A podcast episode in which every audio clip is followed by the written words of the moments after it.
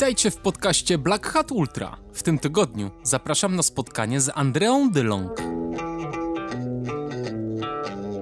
Bazując na produktach bogatych odżywczo, przede wszystkim nisko przetworzonych, jesteśmy w stanie nasz organizm nie tylko odżywiać energetycznie, ale też po prostu odżywczo. I to jest podstawa w ogóle działania, co znowu jest kolejną kwestią utrudniającą troszkę nam tą podaż, no bo wiesz, zjedzenie sobie, tak jak mówisz, hot doga na, na stacji, czy, czy dwóch, czy pójście do McDonalda, no to dużo kalorii, mała objętość, super. Natomiast y, przygotowanie posiłku, który będzie miał 1000 kalorii i będzie się składał z nisko przetworzonych produktów, dodatkowo jeszcze będziemy chcieli przemycić jak największą ilość warzyw, no to się robi znowu problem objętościowy. E, natomiast no, to jest podstawa. Trzeba bazować na produktach bogato odżywczych, no bo wtedy jesteśmy w stanie ten organizm prawidłowo odżywiać na co dzień.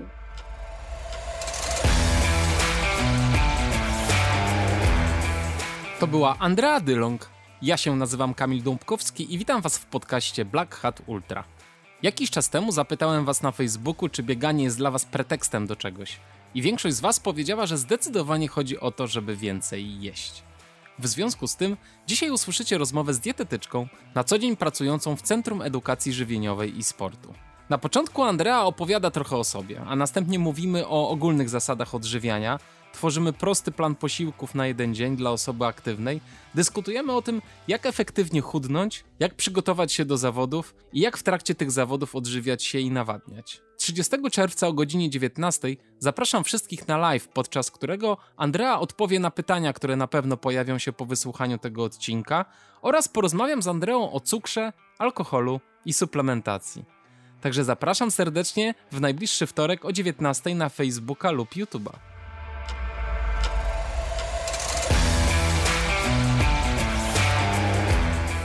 Andrea to czysty wulkan energii.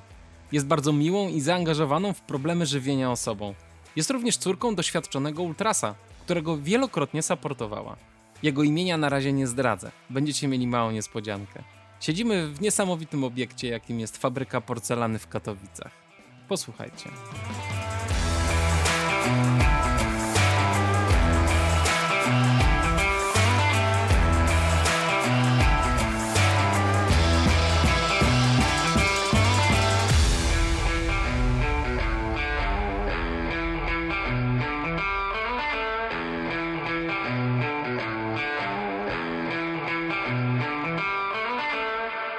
Witam cię serdecznie, Andrea. Również bardzo, bardzo serdecznie cię witam. Opowiedz mi chwilkę, co robisz, gdzie hmm? pracujesz? To na razie tak zacznijmy. Okej. Okay. Ja zajmuję się dietetyką sportową. Mhm. Głównie mhm. pracuję z sportowcami sportów wytrzymałościowych, przede wszystkim ultra.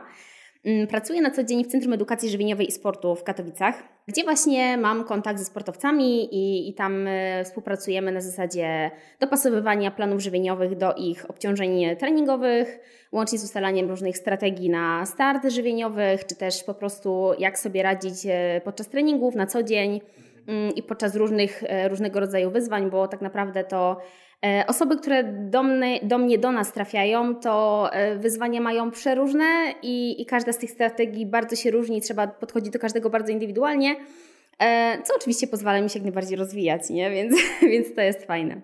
No właśnie, zaraz przyjdziemy do pytania, skąd w ogóle ty weszłaś w ten temat, bo to jest ciekawe, bo to dosyć wąska specjalizacja. Ale chciałbym chwileczkę, żebyś opowiedziała o sobie w kontekście tego, czy ty też się na przykład zajmujesz sportem jakimś? Czy ty też lubisz na przykład biegać? Czy może biegasz ultra? I czy może masz jakieś swoje własne doświadczenia w tym zakresie? Ja generalnie od dziecka zajmowałam się raczej formami artystycznymi, czyli ja od sportu byłam bardzo daleko. E, zawsze gimnastyka, gimnastyka artystyczna, wszelkie formy takie mocno artystyczne, taneczne, e, gdzieś tam prywatna szkoła baletowa, zajęcia taneczne, cały czas gdzieś w tym temacie.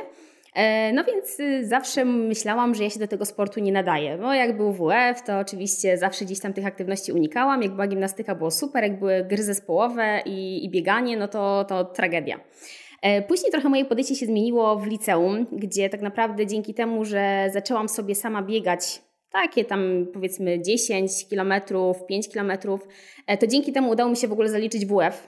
Bo bo na WF mieliśmy tylko gry zespołowe, więc ja po prostu wiedziałam, że muszę sobie znaleźć swoją dyscyplinę, żeby ten WF zaliczyć. I akurat moja pani z WF-u była bardzo przychylna mi i powiedziała, dobra, biegaj sobie tam te 60 minut po tym boisku, ja Cię widzę, zaliczę Ci ten WF. Więc trochę tam tego biegania było.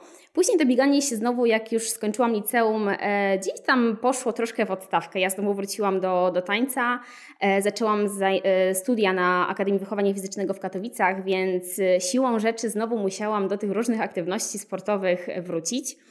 E, to bieganie się również pojawiło, ale to był tylko jakiś tam epizod. No i mimo tego, że już w tym świecie ultra byłam i, i wyjeżdżałam, widziałam to wszystko, no to gdzieś tam te, te bieganie było daleko, daleko ode mnie ja to wolałam robić z tej drugiej strony, że tak powiem. No i zawsze mnie fascynowało to, e, ten sport fascynował mnie jako, jako samo bieganie, ale ja cały czas myślałam, że nie, że to nie jest dla mnie w ogóle, nie, nie ma w ogóle takiej możliwości, bo ja się do tego nie nadaję. No ale jak to czasami w życiu bywa, czasami życie nas kieruje gdzieś tam po, po swojemu i daje e, różne znaki. No i obecnie jest tak, że, że faktycznie troszkę się do tego biegania przekonałam. Jak i dlaczego to może gdzieś tam e, powiemy później. Natomiast na chwilę obecną yy, zaczęłam moją drogę do ultra, że tak to nazwę. No i powiem, że zaczyna mi się coraz bardziej podobać. No proszę, ale nie, nie odkładajmy tego na później. Opowiedz, jak to się stało, że to bieganie Ci się spodobało. Wiesz co, no przede wszystkim jest to dla mnie taki cel zawodowy. Może yy, bardziej pod kątem yy, rozwoju zawodowego. E, dlatego że znam to ultra od podszewki, e, znam to pod kątem wysiłkowym, znam to pod kątem żywieniowym, suplementacyjnym. Ja lubię to ultra rozkładać na czynniki pierwsze. To też moja praca dyplomowa dotyczyła w ogóle wpływu wysiłku ultra na, na organizm e, ludzki.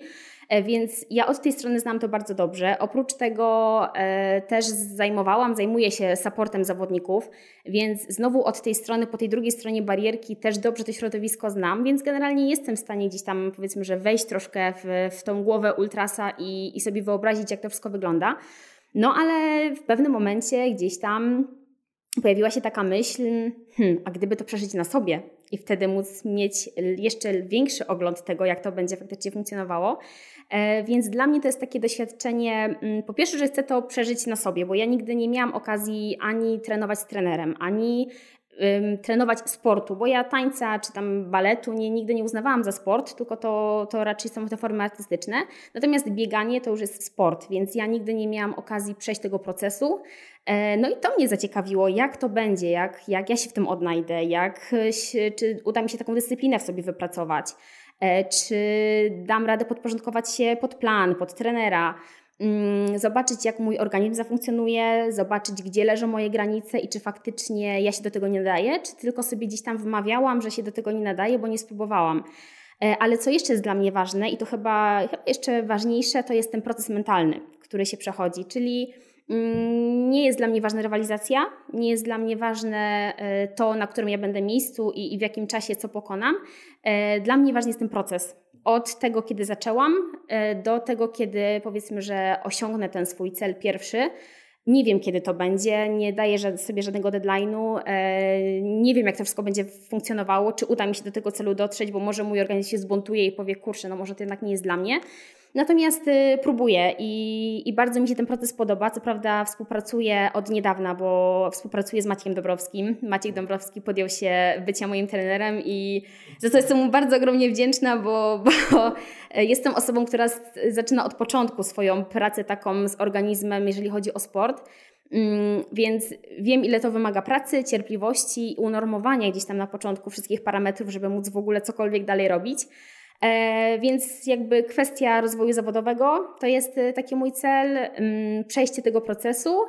E, no oczywiście kilka różnych innych czynników, tak? Bo ja się zawsze śmieję, że jestem taką skomplikowaną osobą i u mnie nigdy nie może być prosto, tylko ja zawsze po prostu im bardziej skomplikowanie, tym lepiej.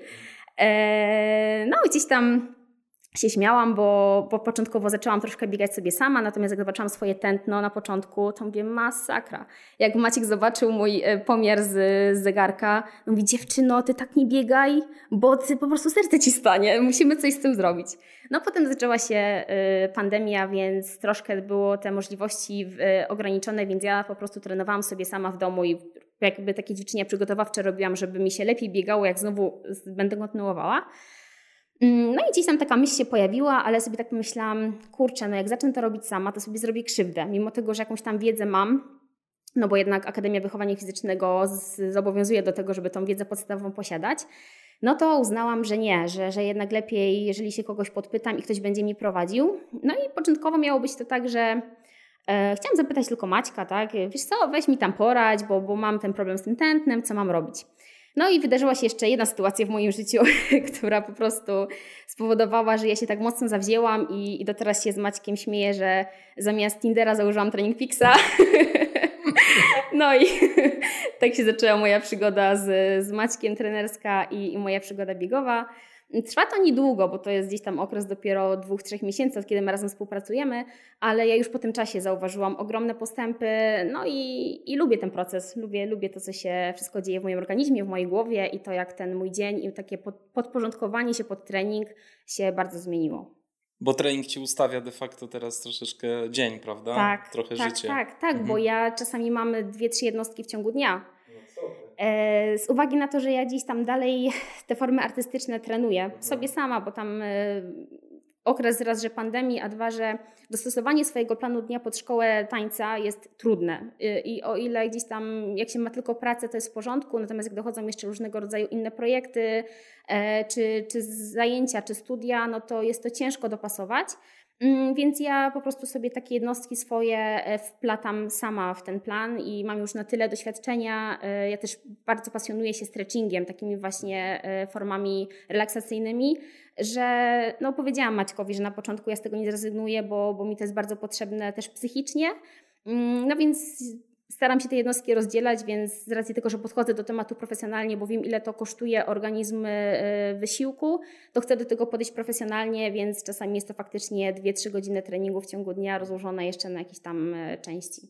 No, a propos stretchingu, to widziałem Twoje wygibasy na Instagramie. Byłem pod wrażeniem, co Ty jesteś w stanie zrobić ze swoim ciałem. Wyginasz w chińskie 8. Fajnie.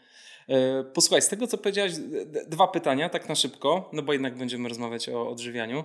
Jaki cel sobie wyznaczyłaś teraz jako pierwszy biegowy cel? Bo powiedziałaś, że ty lubisz proces i przechodzenie od celu do celu. To jaki jest twój pierwszy cel, który sobie wyznaczyłaś?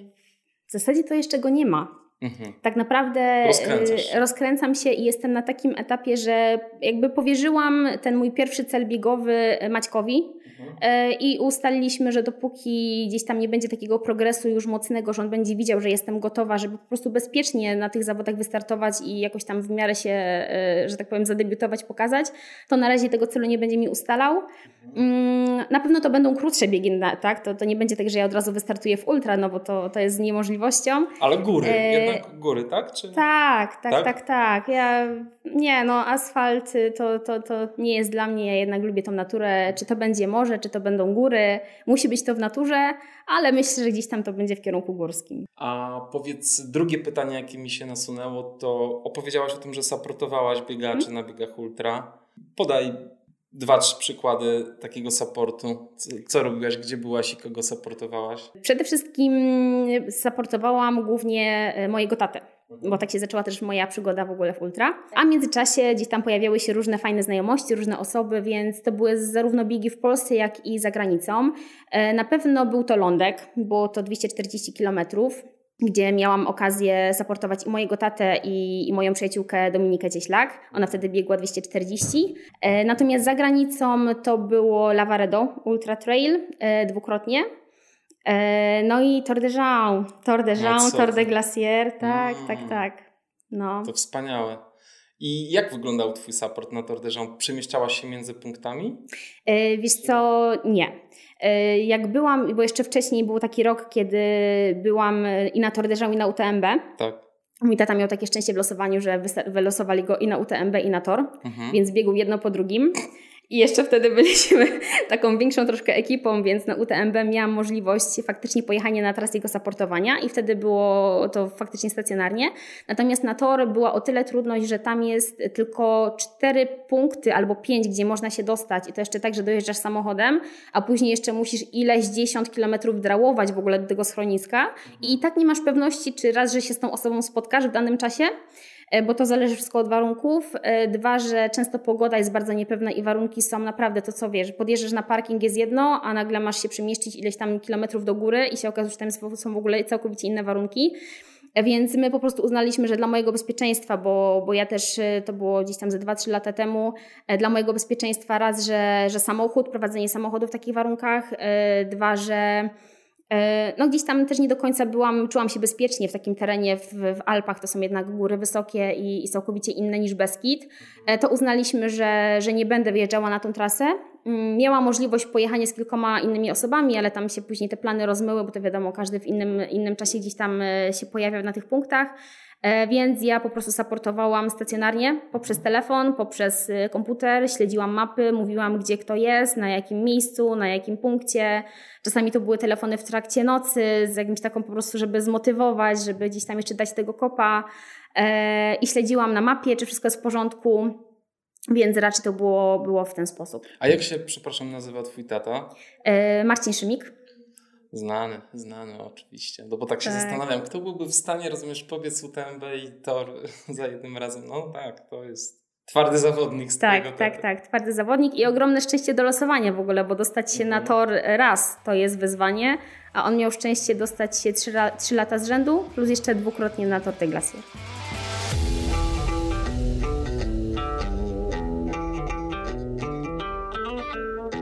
temat tego odżywiania jest duży. Mhm.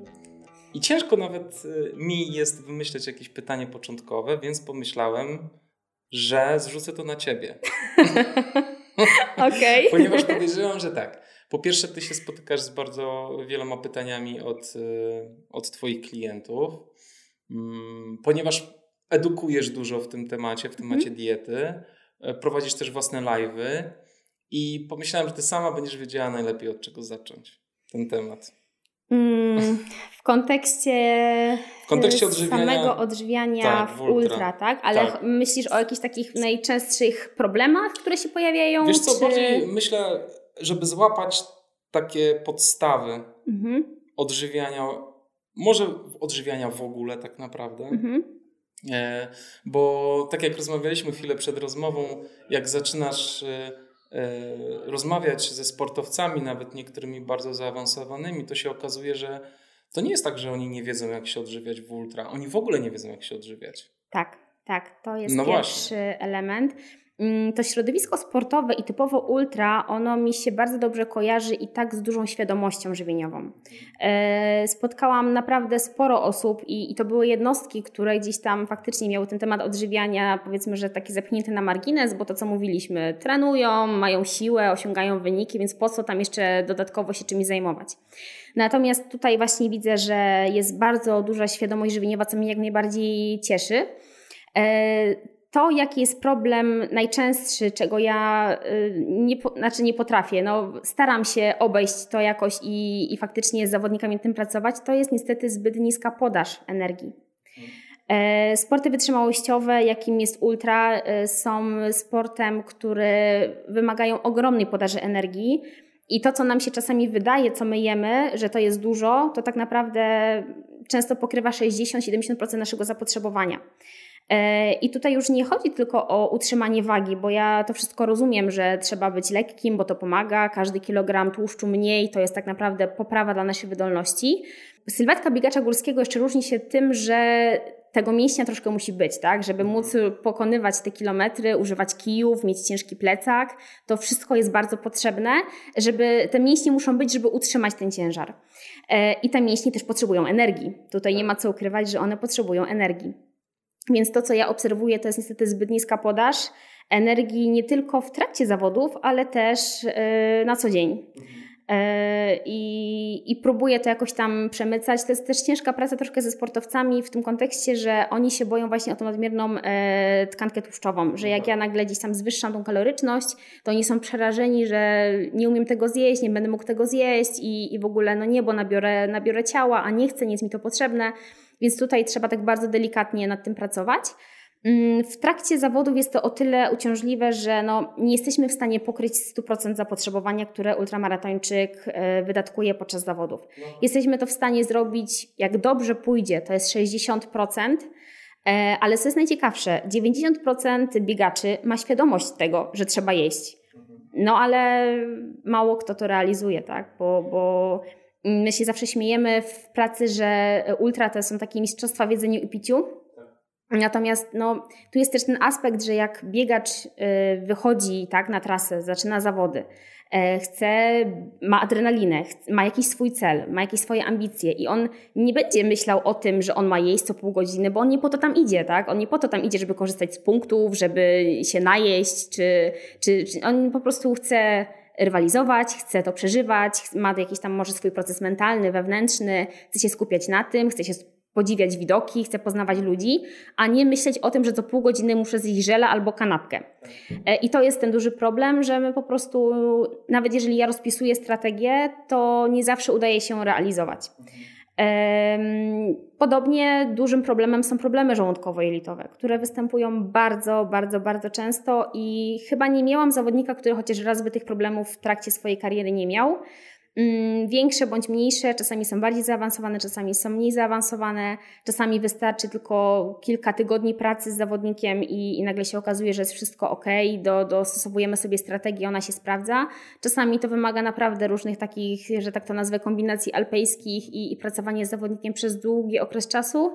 Mm, no a niestety niska podaż energii nie tylko będzie nam utrudniała. Yy, dokończenie zawodów, bo nawet jeżeli my je dokończymy, bo to czasem mi się już później mówi, że biegnę głową i sercem, tak, że już nogi nie mogą, mięśnie nie mogą, ale głowa, serce chce, więc, więc biega czy dobiega i ultrasi to jest charakterystyczna cecha tego, że, że tak jest. Natomiast to też wpływa na naszą regenerację bezpośrednio po tym. Czy, czy ja się zregeneruję szybko, czy ja w trakcie tego biegu już sobie na przykład nabawiam albo nawarstwiam sobie kontuzję i ta kontuzja się pojawia na przykład tydzień po biegu, bo ta adrenalina spada, wszystkie hormony wracają do równowagi, wszystkie markery wracają do równowagi, nagle się okazuje, że ojej, coś mnie tutaj boli i się okazuje, że jest poważna kontuzja, więc zabezpieczenie energetyczne na pewno będzie nam pozwalało unikać tej kontuzji. No i regeneracja przed kolejnym biegiem, bo, bo często spotykam się z tym, że zawodnicy mają ultra rozplanowane co kilka tygodni. Mhm. Ci, którzy są takimi harpaganami i mają takie różne wariackie pomysły, to chcą startować co kilka tygodni. No i teraz pytanie, czy on będzie się w stanie zregenerować do tego kolejnego biegu.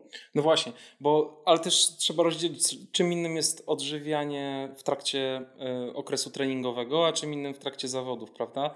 Y, I teraz mam pytanie, powiedziałaś, że jemy za mało, e, to ja się trochę przewrotnie zapytam, dlaczego? W sensie, dlaczego uważasz, że powinniśmy uzupełniać i na jakim poziomie powinniśmy uzupełniać i teraz co? Czy ogólnie chodzi o kalorie, czy chodzi o, o białka, tłuszcze, węglowodany, jakby złapmy tutaj jakiś, jakiś poziom. W sensie... Pytasz o ten okres około treningowy, o, taki na tak, co dzień? skupmy się na treningowym. Mhm.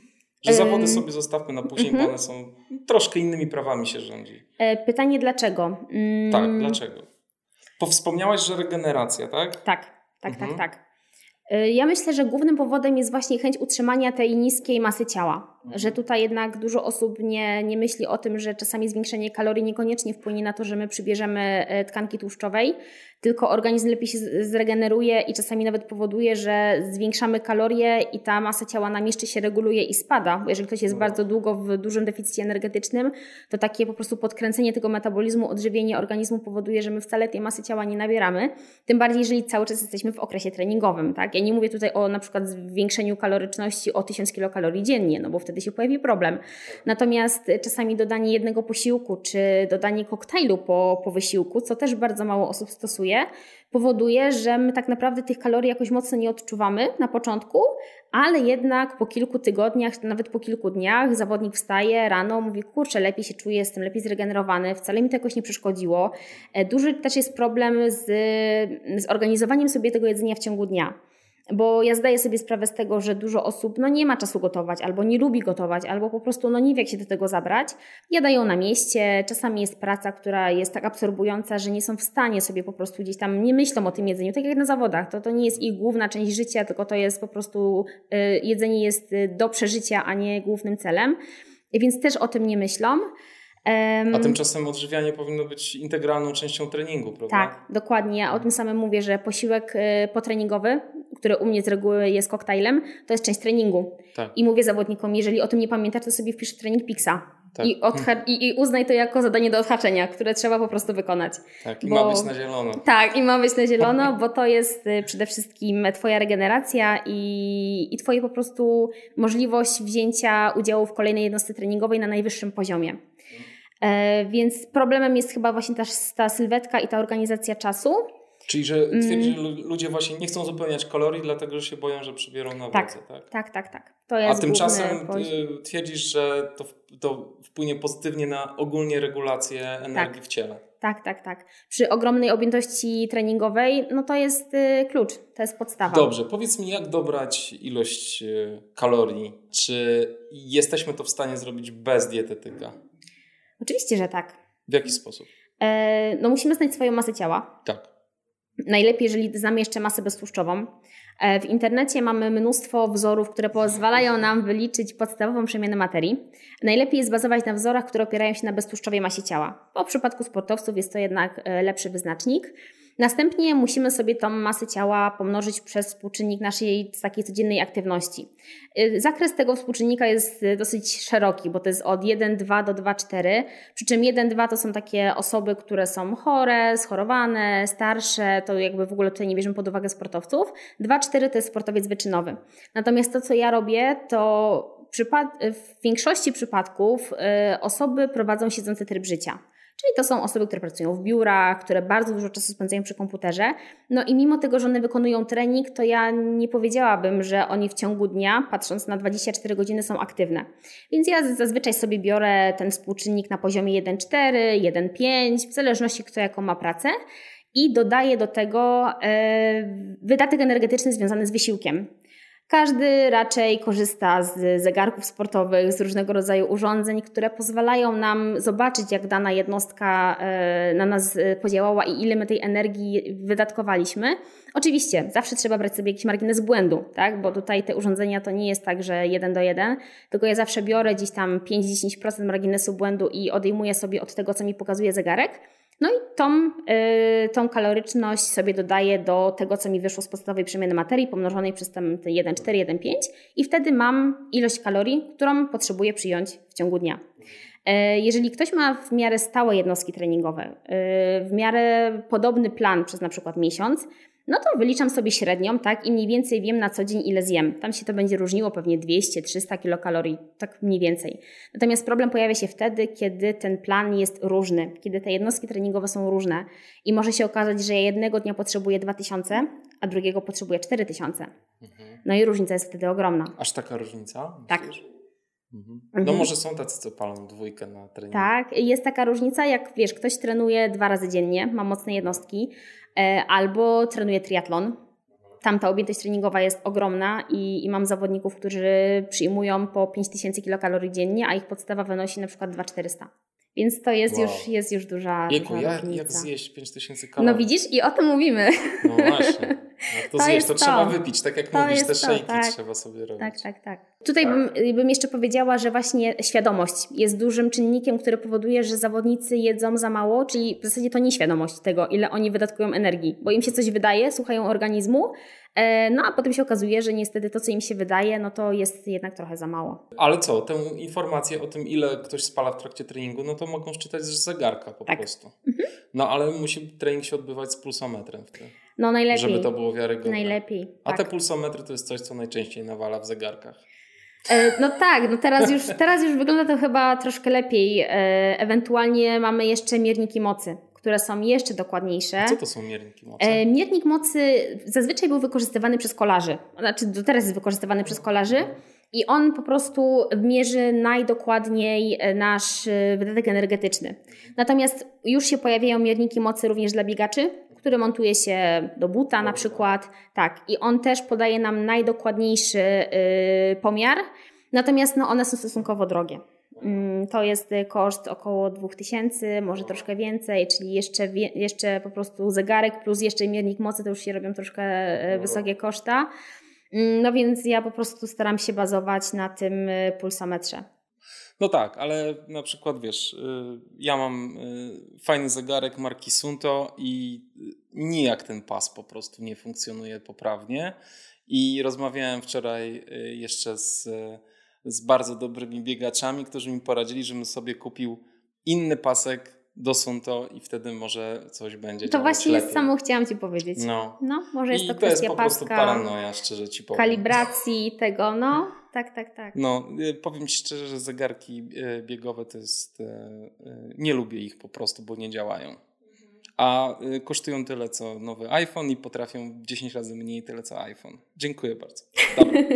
um, Okej. Okay. Chciałbym o tej kaloryczności trochę porozmawiać, bo mówimy o kaloriach, kaloriach, kaloriach, ale one przecież jedna kaloria drugiej kalorii nie jest równa. Nie jest równa, tak. No właśnie. E, pytałeś... Więc to nie do końca chyba chodzi o to, żeby pójść na Orlen i zjeść 10 hot dogów, mhm. prawda? No właśnie, to powiedzmy trochę o tym. Tak, no przede wszystkim bazujemy na produktach, które są bogato odżywcze, bo, bo odżywianie to nie są tylko, tak jak mówisz, kalorie, czyli białko, węglowodany, tłuszcze, ale tutaj bardzo ważną rolę odgrywają różnego rodzaju witaminy, minerały, wszystkie takie składniki typu błonnik, E, również odpowiednia ilość kwasów tłuszczowych, które spożywamy wraz z dietą, to one tak naprawdę nam e, wpływają na nasz organizm korzystnie bądź niekorzystnie.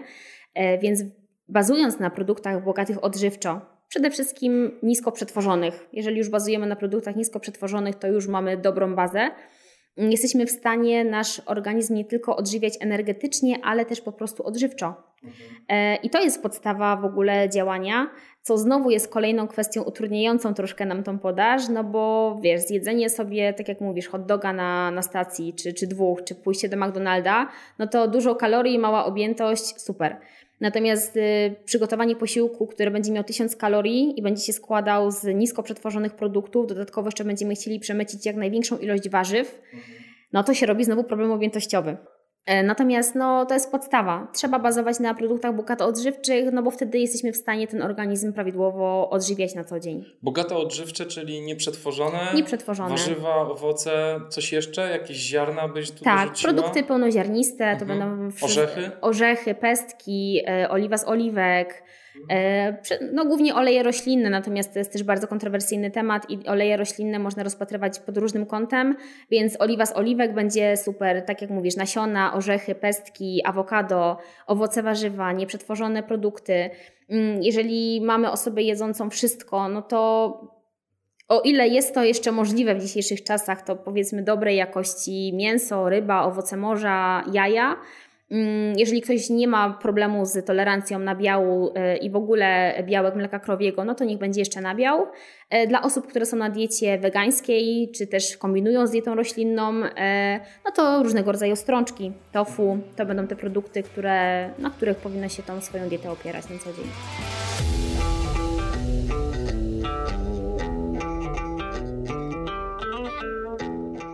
A powiedz mi, co z taką sytuacją, bo to się pojawia u wielu sportowców, którzy na przykład bardzo fajnie i szybko biegają i jedzą byle co i mówią to otwarcie, że ja się odżywiam nutellą i pizzą. Wiesz, oni twierdzą, że u nich to wszystko działa i oni nadal szybko biegają i potrzebują po prostu dużo energii i niezależnie od wszystkiego, co by się działo, to oni i tak wszystko spalą. E, no to ja wtedy zadaję pytanie, no to pomyśl, jakbyś biegał, gdybyś jednak sobie tego przypilnował. Bo ja jestem przekonana o tym, że te wyniki na pewno by się poprawiły. E, no, samo odżywienie organizmu powoduje, że organizm po prostu dostaje, tak kolokwialnie mówiąc, tlen w płuca i, i organizm zaczyna funkcjonować całkowicie inaczej. Mm, wydaje mi się, że to jest kwestia wszystko do czasu, że w pewnym momencie takie osoby jednak e, osiągają jasne swoje wyniki, ale tu się pojawia takie też troszkę mm, znowu parcie do przodu, że ja chcę jeszcze więcej, jeszcze lepiej. I zaczynam w tym swoim całokształcie szukać tych szczegółów, które jeszcze mogę poprawić. Jeżeli już w treningu nie jestem w stanie nic zrobić, to szukam regeneracji. E, żywienie jest częścią regeneracji, e, więc gdzieś tam się to pokrywa. Później zaczynam szukać kolejnych rzeczy, które mogę poprawić. Sen. No to może jak będę więcej spał, no to też się będę lepiej regenerował, to też będę mógł poprawiać swoje wyniki. Mhm, no dobra, ale żeby lepiej spać, żeby lepiej się regenerować, to może jednak coś z tym żywieniem pokombinuję. No i wtedy się takie osoby zazwyczaj albo sami interesują tematem, albo zaczynają jakieś tam drobne y, zmiany wprowadzać sami. mm, aż w końcu trafiają do osób, które się, się tym zajmują, no i mówią, wiesz co, pomóż mi, bo ja jednak chcę to uregulować, bo, no bo chcę być jeszcze lepszy. Więc zazwyczaj e, w tą stronę to później idzie. Mhm. I to też e, wynika z tego, że ci ludzie potem rzeczywiście biegający ultra mają większą świadomość żywieniową, prawda? No bo wiesz, jak się bierze, biega maraton, to właściwie e, wystarczy ci ogarnąć w trakcie biegu to jest kilka żeli albo mhm. kilka daktyli, albo tak. wiesz, jest załatwione. A, a te biegi ultra jednak są znacznie bardziej mhm. wymagające, mhm. zarówno jeśli chodzi o odżywianie, jak i, jak i o, o nawadnianie. A powiedzmy teraz, słuchaj, o takiej sytuacji, weźmy sobie takiego hipotetycznego Kowalskiego, który na przykład y, ułóżmy mu dietę na jeden dzień, mhm. ale nie w kontekście tego, że powiedzmy co konkretnie je, tylko, tylko jakiego rodzaju to mają być posiłki. I powiedzmy, że on na przykład y, wstaje, wstaje robi jakiś trening przed pracą mhm. i potem może jakiś lekki, wiesz, półgodzinny bieg regeneracyjny mhm. wieczorem. Mhm. To y, co byś zaleciła takiemu, takiemu panu? Jak powinno wyglądać jego śniadanie? Jak powinien wyglądać y, jakiś posiłek potreningowy mhm. i, potem, i potem w trakcie lunch i może y, w okolicach tego drugiego treningu i przed spaniem? Jak to powinno wyglądać? Dobra. No to jest tak. Oczywiście to są wszystko kwestie indywidualne, więc ja gdzieś tam podam kilka takich wariantów, tak. które ja zazwyczaj stosuję pracując czy to z amatorami, czy z zawodnikami. E, jeżeli to jest trening lekki, trening biegowy, tak, na, zaczynamy rano, gdzieś tam powiedzmy taki lekki rozruch, mm, to ja zazwyczaj mówię, że wiesz co, jak nie jesteś w stanie nic zjeść, to jest jakieś tam pół godzinki, lekki, no wiadomo, lekki, lekka intensywność, to możesz zrobić ten trening na czczo. Ja nie widzę problemu, bo, bo jednak e, jedzenie przed samym biegiem jest dosyć uciążliwe, no a nikt nie będzie wstawał o czwartej rano, żeby o 6 wyjść na 30-minutowy rozruch i jeszcze coś tam jeść. Więc zazwyczaj te treningi odbywają się na czczo i ja w ogóle nie mam e, co do tego żadnych e, pretensji. E, I później to jest tak, że zazwyczaj po takim lekkim treningu ja nie, nie daję koktajlu rano, bo, bo nie widzę sensu. Wolę, żeby taka osoba zjadła większe śniadanie. Z racji tego, że to już była jakaś tam aktywność, to u mnie raczej dominują posiłki wysokowęglowodanowe, czyli to będzie jakaś owsianka, jakaś jaglanka, czy tam płatki ryżowe, bo, bo też się pojawiają w planach z Czyli dodatkiem uzupełnienie tego glikogenu. Uzupełnienie glikogenu. Pojawiają się owoce, pojawiają się jakieś tam orzechy, czy jakieś masło migdałowe, masło orzechowe. Czasami się zdarza, że pojawia się odżywka białkowa, czasami jest to serek wiejski, czy jakiś jogurt, żeby znowu dostarczyć białka. E, no później zakładam, że ta osoba idzie normalnie do pracy, tak? Pracuje, więc pojawia się to drugie śniadanie, bo e, jednak te osoby zgłaszają to, że są głodne w ciągu dnia, nie są w stanie wytrzymać do obiadu, na przykład do 12-13 E, więc to będzie jakaś kanapka e, z, ze źródłem znowu białka, tłuszczu. Jeżeli ktoś nie, nie je mięsa, to może to być ryba. Jeżeli ktoś nie je ryby, to może to być e, nabiał. Jeżeli ktoś jeszcze nie je nabiału, to to są różnego rodzaju pasty, jakieś tam tortille, falafele, tego typu rzeczy. Ewentualnie jakaś sałatka. Później przechodzimy do obiadu. Obiad jest zazwyczaj największym posiłkiem w ciągu dnia. Mm, więc tu się pojawiają y, makaron, ryż, kasza, jakieś strączki albo mięso. Znowu będzie źródło tłuszczu, czyli oliwa z oliwek albo awokado. Y, zależy znowu od przepisu, od tego, jakie to ma preferencje. Na pewno pojawiają się warzywa, y, dużo warzyw.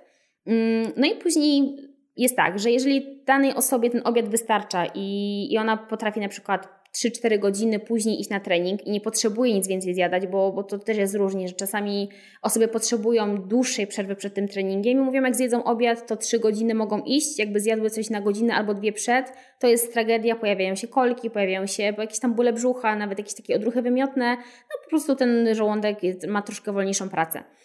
E, natomiast jeżeli mamy trening jeszcze później, potrzebujemy jakąś przekąskę, no to, to się pojawia jakiś owoc, albo pojawiają się jakieś suszone owoce, czy jakaś taka mieszanka orzechów z owocami, coś lekkiego, drobnego, e, żeby tylko ten żołądek zaspokoić i móc wykonać trening. Czy to na przykład będzie banan, w ten sposób. E, dana osoba wykonuje tą jednostkę treningową, pewnie już mocniejszą niż rano. Mm, I po takiej jednostce obowiązkowo jest u mnie koktajl Koktajl składa się z mleka albo zwykłego, albo roślinnego, to znowu zależy od preferencji. Pojawia się odżywka białkowa, e, czy to roślinna, czy to normalna na bazie serwatki, również w zależności od preferencji. E, podstawą koktajlu jest u mnie banan i, i jakiś ten dodatek owoców sezonowych zazwyczaj, co się pojawia, co ktoś lubi. Czasami jak jest potrzebujemy zwiększyć tą kaloryczność koktajlu, to dodaję płatki ryżowe albo jaglane, one też się bardzo fajnie sprawdzają, tylko trzeba pamiętać, żeby sobie je wcześniej troszkę namoczyć, bo takie suche, no nie, nie do końca one będą fajnie w tym koktajlu smakowały i to nam znowu podbije mocno węglowodany. To jest fajne, że jest mała objętość, a mocno podbijają węglowodany. Czasami pojawia się tam na przykład płatki migdałów jako źródło tłuszczu. My tak naprawdę w tym posiłku potreningowym nie potrzebujemy tego tłuszczu, bo on nam będzie tylko opóźniał y, uzupełnienie zarówno glikogenu, jak i odżywienie mięśni. Natomiast taka niewielka ilość, powiedzmy do 10 do 15 gramów, y, jeżeli się pojawi w tym koktajlu, to, to będzie ok. Z tym, że trzeba brać pod uwagę, że takie mleka, czy to będzie krowie, czy roślinne, one też tłuszcz zawierają. Czyli jak sobie wyliczamy ten koktajl sami, E, to, to powinniśmy po prostu patrzeć na to, że te produkty też to zawierają. E, pewnie zadarzy mi pytanie zaraz, jaka proporcja tak, w tym koktajlu powinna być, bo, bo skupiamy się na białkach i tłuszczach i żeby taki koktajl był regeneracyjny dla nas optymalnie, to powinno być gram do 1,5 grama na kilogram masy ciała e, węglowodanów plus około 0,3 gramów białka na kilogram masy ciała. Mm, to dużo. To dużo, dużo, sporo. Takie koktajle, w zależności znowu od tego wydatku energetycznego zawodnika, mają od 500 do nawet czasami 800 kilokalorii. Ma taki koktajl potreningowy. I mhm. czasami jest tak, że taka osoba widzi dopiero to pierwszy raz i się mnie pyta, aha, ja wypiję ten koktajl, no to ja już nie zjem kolacji. No nie ma szans, no gdzie no? Jak już to wypiję, a czasami mamy taki koktajl, który ma nagle objętości litr, no to nie ma szans. I ja mówię tak, dobra, wypij ten koktajl. Jak nie będziesz potrzebował jeść, to nie jedz, ale gwarantuję ci, że, że zgłodniejesz. No i faktycznie tak jest. Później pojawia się godzina 20-21, znowu w zależności od tego, jak osoby trenują, bo osoby trenują bardzo różnie. Mm, I wtedy ta kolacja może być już lżejsza. Ja już tutaj nie namawiam do jedzenia jakiegoś risotto czy spaghetti, jeżeli oczywiście są osoby, które lubią takie posiłki na noc i im to nie przeszkadza, ale raczej spotykam się z tym, że już wtedy mm, nie mamy ochoty na takie ciężkie jedzenie, y, nie ma takiej potrzeby, nie ma takiego sygnału od organizmu, ale wtedy jakaś zupa krem, czy jakaś taka sałatka, trochę pieczywa, trochę znowu źródła białka, czy to w postaci ryby, czy jakiegoś tam mięsa, czy sera, będzie jak najbardziej ok, to nam znowu zaspokoi troszkę żołądek, pozwoli nam fajnie zasnąć, no i znowu rano zaczynamy od konkretnego śniadania.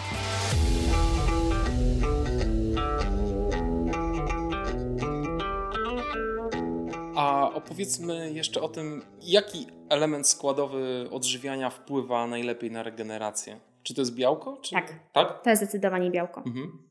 Białko, ale również węglowodany, wbrew pozorom.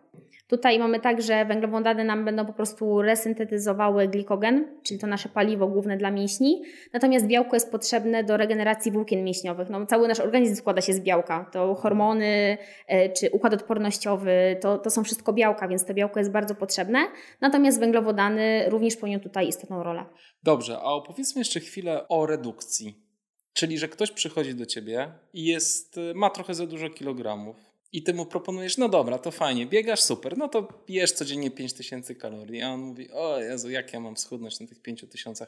Jak wtedy podchodzisz do, do takiego klienta? Jeżeli faktycznie jest u niego y, sens redukowania tkanki tłuszczowej, bo czasami jest tak, że, że zawodnik bardzo chce, a ja w ogóle tego nie widzę i uważam, że przyniesie mu to więcej y, szkody niż pożytku. Natomiast jeżeli faktycznie mamy taki, taki cel i wiem, że mu to pomoże, mm, no to ja po prostu stopniowo, stopniowo obcinam te kalorie, patrząc na to, żeby ta osoba widziała ten efekt, że faktycznie chudnie, ale też była w stanie wykonać tą jednostkę treningową i się dobrze po niej zregenerować, bo nie sztuką jest uciąć teraz komuś, a bo ty masz 5 tysięcy, tak ci utnę 1000, to co, 4 tysiące to jest jeszcze sporo jedzenia, nie? E, no tak, ale trzeba patrzeć na tą, na tą osobę całościowo, na, na jej wydatek energetyczny e, i to, że może nawet ona przez miesiąc da radę e, być na tym dużym deficycie, bo, bo jeszcze gdzieś tam będzie miała zapasy zgromadzone, wiadomo, to też działa bardzo motywacyjnie, tak, jak już widzę na przykład po tygodniu, że mam nagle spadek taki spory, mówię, wow, to działa, dobra, jestem zmotywowana, to, że jestem słaba, że już zaczynam źle spać, to już jest w ogóle mało ważne, to, że mnie mięśnie bolą, no wiadomo, no wysiłek to mięśnie bolą, tak. nie zwracamy uwagi na takie drobne szczegóły, a to już jest taki pierwszy sygnał, że ten deficyt jest za duży i taka osoba wytrzyma może miesiąc, ale potem zaczną się problemy, pojawi się jakiś stan przedkontuzyjny, pojawią się po prostu problemy ze snem. Więc ja zawsze od samego początku staram się ten deficyt e, dawać taki no, umiarkowany, niski, a jeżeli dostaję sygnał od, od, zawodnika, że on chodzi zmęczony, chodzi głodny, no to wtedy wiem, że trzeba ten okres y, samej redukcji wydłużyć, więc po prostu jeżeli ktoś do mnie przychodzi i mówi, wiesz co, bo ja w miesiąc potrzebuję tyle i tyle, bo mam zawody, no to ja często nie podejmuję się tego, dlatego że ja nie chcę nikomu zrobić krzywdy. I, i dlatego właśnie u sportowców jest ważne to, żeby ten proces redukcji zaplanować dużo, dużo wcześniej, że w momencie, kiedy ja na przykład nie mogę zrobić deficytu, załóżmy 500-600 kilokalorii, bo ta osoba się źle czuje i zmieniam go do 300, no to automatycznie ten proces redukcji mi się wydłuża. Ale ja wiem, że on będzie trwały i ten zawodnik nawet za bardzo nie odczuje, że on ma ten lekki deficyt, a będzie dalej faktycznie z tej, e, z tej tkanki tłuszczowej przede wszystkim spadał, bo tu jest jeszcze bardzo ważne, że ja nie redukuję masy ciała, tylko przede wszystkim tkankę tłuszczową. Bardzo rzadko jest taka sytuacja, kiedy muszę redukować masę mięśniową, bo jest jej za dużo. No Raczej jest to w drugą stronę, że my chcemy zachować maksymalnie tą e, masę mięśniową, a czasami nawet udaje się lekko nadbudować. I to się dzieje w momencie, kiedy ja danej osobie w diecie zwiększam białko bo taka osoba zje, e, je mało tego białka i to jest kolejny problem ten żywieniowy u zawodników, że ta podaż białka jest cały czas za mała. Ojejku, e, ile tematów. Słuchaj, czyli generalnie jest tak, że bo to też dotyczy treningu normalnego biegowego, że im wolniej robisz jakiś proces, tym on jest trwalszy, tak, prawda? Dokładnie. I starcza na dłużej i wtedy możesz zrobić taką realną zmianę, więc, więc ra radykalne obcinanie kalorii nie ma najmniejszego sensu. W sensie to może, możesz uzyskać efekt, ale to tak szybko tak, i byle tak, jak. To tak jak z treningiem. Jeżeli tak. nagle sobie wrzucisz po 3 godziny biegania dziennie. No to może na początku fajnie, bo zobaczysz jakiś tam progres, będziesz czuł może motywacyjnie, psychicznie, że to jest dobre, no ale po tygodniu, dwóch się okaże, że to było jednak za dużo. I tak samo jest tutaj właśnie z tą redukcją e, kalorii. Jeżeli ja utnę za dużo na początku, to na początku dam radę, ale potem już organizm jednak powie stop. Dobrze, to mam jeszcze inne pytanie. Jak na przykład już wyliczyliśmy sobie, ile potrzebujemy mhm. kalorii dziennie i na przykład mamy gorszy tydzień, że mhm. wiesz, po prostu musimy odstawić treningi, bo coś tam. Mhm. To jak wtedy do tego podejść? Czy zmniejszać e, ilość e, kalorii, czy zachować na tym samym poziomie i liczyć na to, że to gdzieś tam się wyrówna potem? Czy też e, jeżeli wpadnie nam właśnie dzień, dwa, trzy bez treningu, to, to jednak zjeść troszkę mniej? Wiesz co, to jest tak, jeżeli my sobie obliczamy swoją podstawę energetyczną, znaczy swoją kaloryczną na, na dany dzień i doliczamy sobie do tego osobną jednostkę treningową, jak to wygląda u mnie, bo ja zawsze periodyzuję to żywienie pod plan treningowy, czyli e, cały wydatek energetyczny staram się, że tak powiem, upakować w takie żywienie, przekąski okołotreningowe. Jeżeli taki zawodnik po prostu, no, sytuacja losowa mu się wydarzy i on treningu nie zrobi, to on wie, że tego i tego nie zjada. I generalnie bilans jest ok. Natomiast jeżeli osoba taka no, nie pracuje z nikim, tylko sama sobie tym żywieniem steruje, Mm, wiesz co, tydzień czasu, dużo, niedużo, to znowu będzie tak, jeżeli taka osoba jest w deficycie energetycznym, ma redukować masę ciała, to czasami co jakiś czas dobrze jest jednak na ten bilans zerowy wejść, bo taka osoba też psychicznie troszkę odpocznie, e, może się okazać, że nawet przy tym luzie takim dietetycznym okaże się, że ona po tym tygodniu wcale nie przytyje ani nie będzie utrzymywała masy ciała, tylko nawet troszkę schudnie. To jest też troszkę związane ze stresem, bo jednak odchudzanie jest swego rodzaju stresem dla organizmu. Natomiast jeżeli taka osoba nie ma celu redukcyjnego, tylko po prostu, tak jak mówisz, sobie trenuje i, i gdzieś tam sobie to żywienie układa pod treningi, mm, no to Wydaje mi się, że tutaj dużą e, zaletą jest e, umiejętność takiego żywienia intuicyjnego. Czyli ja po prostu słucham swojego organizmu i jeżeli ja nie wykonuję jednostki treningowej, no to automatycznie powinienem też mniej zjeść, no bo nie potrzebuję tego jedzenia jakoś tam bardzo dużo. Kiedy trenuję więcej, no to automatycznie organizm potrzebuje tego jedzenia więcej. Co się bardzo często pojawia, to to, że my jesteśmy przyzwyczajeni do pewnej ilości jedzenia, bo trenujemy i potem nie myślimy już racjonalnie, tylko po prostu mamy nawyki, tak, już pewne wyrobione i, i, i, nie kontrolujemy tego w żaden sposób. Więc myślę, że tutaj takie podejście intuicyjne byłoby fajne. Natomiast tydzień czasu to jeszcze jest tak, że jeżeli ktoś nie przesadza z, z tym jedzeniem, to, to jemu się krzywda nie stanie i nawet jeżeli gdzieś tam przytyje powiedzmy pół kilograma, bo, bo może się tak zdarzyć, no to jak wróci do treningów, to potrzebuje tydzień, dwa tygodnie i nawet, nawet szybko to spadnie i nawet tego nie odczuje. Natomiast jeżeli ktoś będzie zrobi sobie taką dyspensę żywieniową i nie trenuje, a jeszcze będę jadł więcej, no to wiadomo jak to się skończy. Jeśli coś odstawiać w tym okresie bez, beztreningowym, to byłyby to tłuszcze, czy też węglowodany po części? Czy... Hmm, myślę, że wszystkiego po trochu, ale bardziej bym się skłaniała ku odstawieniu troszkę węglowodanów, zmniejszeniu węglowodanów. Bo kiedy my mamy taki tryb siedzący mm, i jednak cały czas y, pracujemy na niskiej intensywności umiarkowanej, to nasz organizm jednak bardzo sobie dobrze z tymi tłuszczami radzi. Tym bardziej ultrasi, którzy mają bardzo fajny metabolizm tłuszczu, potrafią z tego tłuszczu korzystać nie tylko podczas wysiłku, ale i na co dzień. Więc tutaj w przypadku e, tego, kiedy odstawiamy sport, to faktycznie można by tą ilość e, węglowodanów zmniejszyć. I to, co ja też obserwuję u, u zawodników, to to, że oni nawet intuicyjnie w ciągu dnia sami ciągną do większej podaży tłuszczu bardziej im smakują te posiłki takie wysokotłuszczowe niż takie mocno węglowodanowe, bo gdzieś ta świadomość jest już, że a nie mam treningu, to może nie potrzebuję tego pieczywa tyle, a to tam zjem na przykład parę orzechów więcej. I to też jest bardzo fajne i oni wcale nie przybierają na masie ciała. Mhm. Tłuszcz też niesie, jest smaczny po prostu. Tak, no jak najbardziej. To tak jak węglowodany. Nie? No właśnie. Mm, I są mniejsze objętościowo, to też jest ważne. Tak, właśnie. I, i niosą ze sobą dużo, tak, mała objętość niesie, mhm. niesie dużo energii. No, to, jest, to jest spoko. Y, rozmawiałem, wiesz, z Krzyśkiem, z Krzyśkiem Bodurką wczoraj i on mi powiedział, że on potrafi nawet wypić oliwę po prostu. No, wiesz, jedzone ze słoika suszone pomidory zapijane oliwą to jest coś, co wiesz, jest na porządku dziennym, tak? nie? No Jezu, ja to wiem.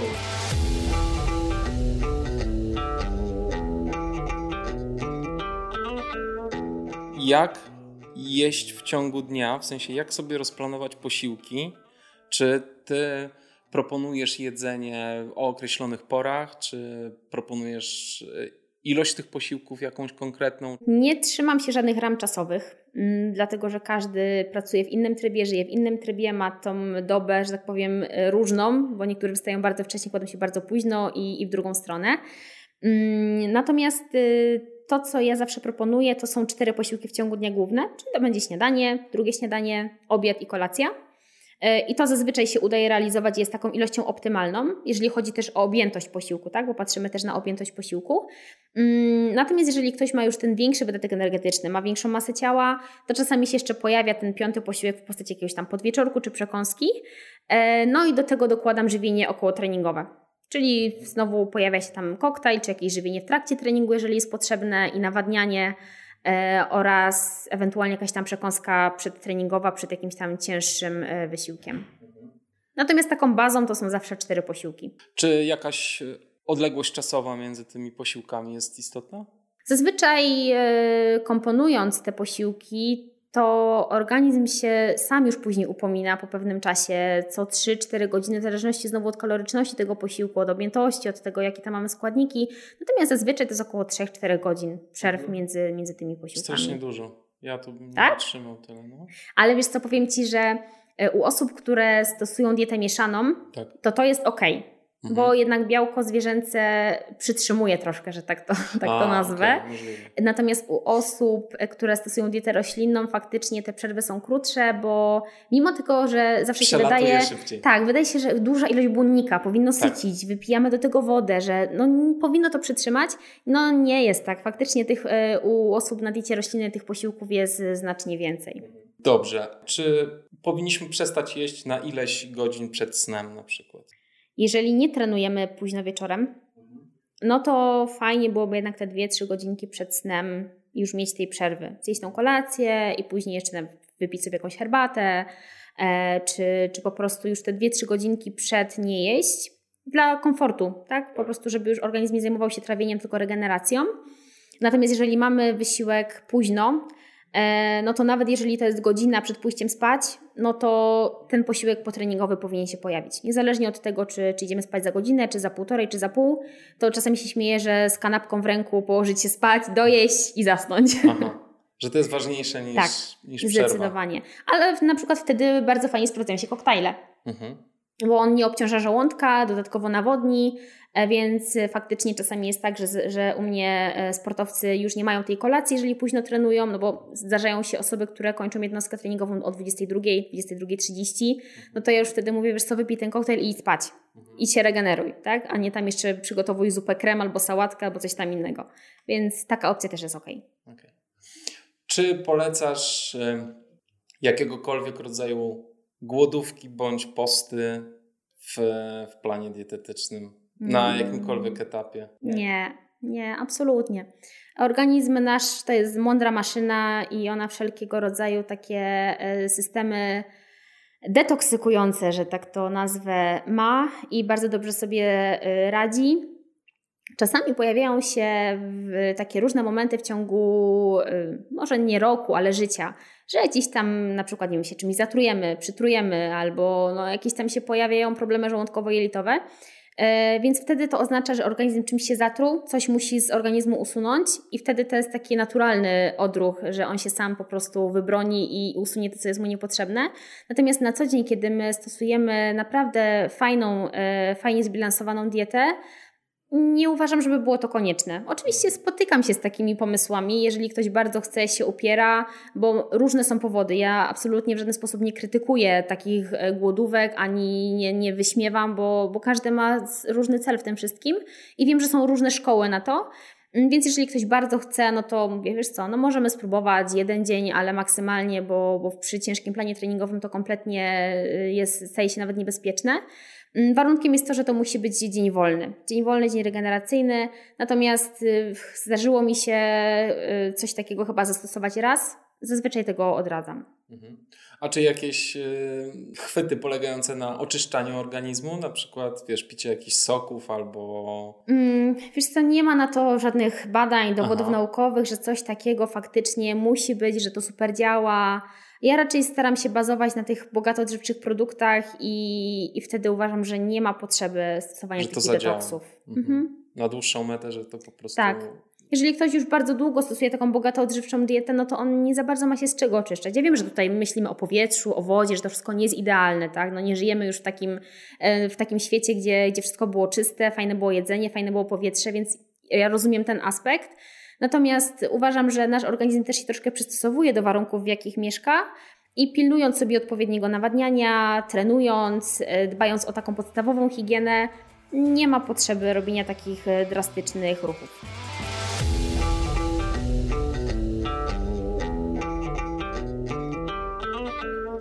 Dobrze, to może przejdźmy troszeczkę do y, omawiania y, odżywienia przed zawodami mhm. i w trakcie. Co ty polecisz? Bo na przykład słyszałem wczoraj taką fajną anegdotę, że ktoś zadzwonił do, do swojej trenerki i, i, powiedział, czy jedzenie schabowego z kapustą przed zawodami jest dobrym pomysłem. No więc chyba nie do końca. Mhm. Raczej jedzmy lekkie rzeczy. Ale, yy, ale dlaczego właściwie? E, no, dlatego, żeby już dodatkowo organizmu nie obciążać. Mm, tak naprawdę u mnie przygotowanie zawodnika przed zawodami zaczyna się na co najmniej 3 dni przed zawodami. E, I ja wtedy zawsze mówię, żeby unikać maksymalnie produktów e, wysokobłonnikowych, takich ciężkich, żeby unikać czerwonego mięsa, jeżeli ktoś je, takich produktów nabiałowych typu twaróg, bo to jest białko, które się bardzo długo trawi i zalega w żołądku. Mm, żeby już maksymalnie ten organizm odciążać. I pojawiają się oczywiście duża ilość węglowodanów, ja absolutnie nie odstawiam tłuszczu w tym czasie, tylko normalnie tłuszcze się pojawiają, pojawiają się warzywa, owoce, ale raczej o niskiej zawartości błonnika. Staramy się już unikać tych produktów strączkowych, nawet jeżeli ktoś jest na diecie roślinnej, to on też już przed zawodami tego białka tak dużo nie potrzebuje, bo to raczej jest, są już pewnie takie jednostki lekkie, leciutkie, więc nie ma też sensu mocno tego białka uzupełniać. Mm, więc z tych produktów e, rezygnujemy. Mm, natomiast później przed startem, no tutaj w ultra jest to, że raz, że sezon trwa cały rok, a dwa, że zawody zaczynają się o każdej możliwej godzinie, tak? No to chyba prawda. można by znaleźć zawody, które zaczną się o każdej godzinie. I to jest właśnie problematyczne, bo e, zawsze zasada, to, to co właśnie e, mój szef Mateusz się z tego śmieje, że Ultra to jest takie, że my nawet prawa dietetyki mamy inne. Bo prawo dietetyki sportowej mówi, że na 3 do 4 godzin przed wysiłkiem należy zjeść porządnie węglowodanowy y, posiłek. No i ja mu mówię, no ale jak? No tak. Przecież jak ktoś startuje o pierwszej w nocy, to on nie będzie wstawał o 22 albo o 21 zjadał, bo on już śpi od którejś tam godziny. O, o pierwszej to luz, wiesz, o czwartej rano jak jest start. Do, dokładnie. No zazwyczaj jest tak, że chcemy się wyspać, tak. chcemy jak najmocniej wypoczęci do, do, tego biegu podejść. I jest to i, ważniejsze. I jest to dużo ważniejsze. Mhm. No więc wtedy pojawia się taka zagwozdka, tak? Co z tym zrobić?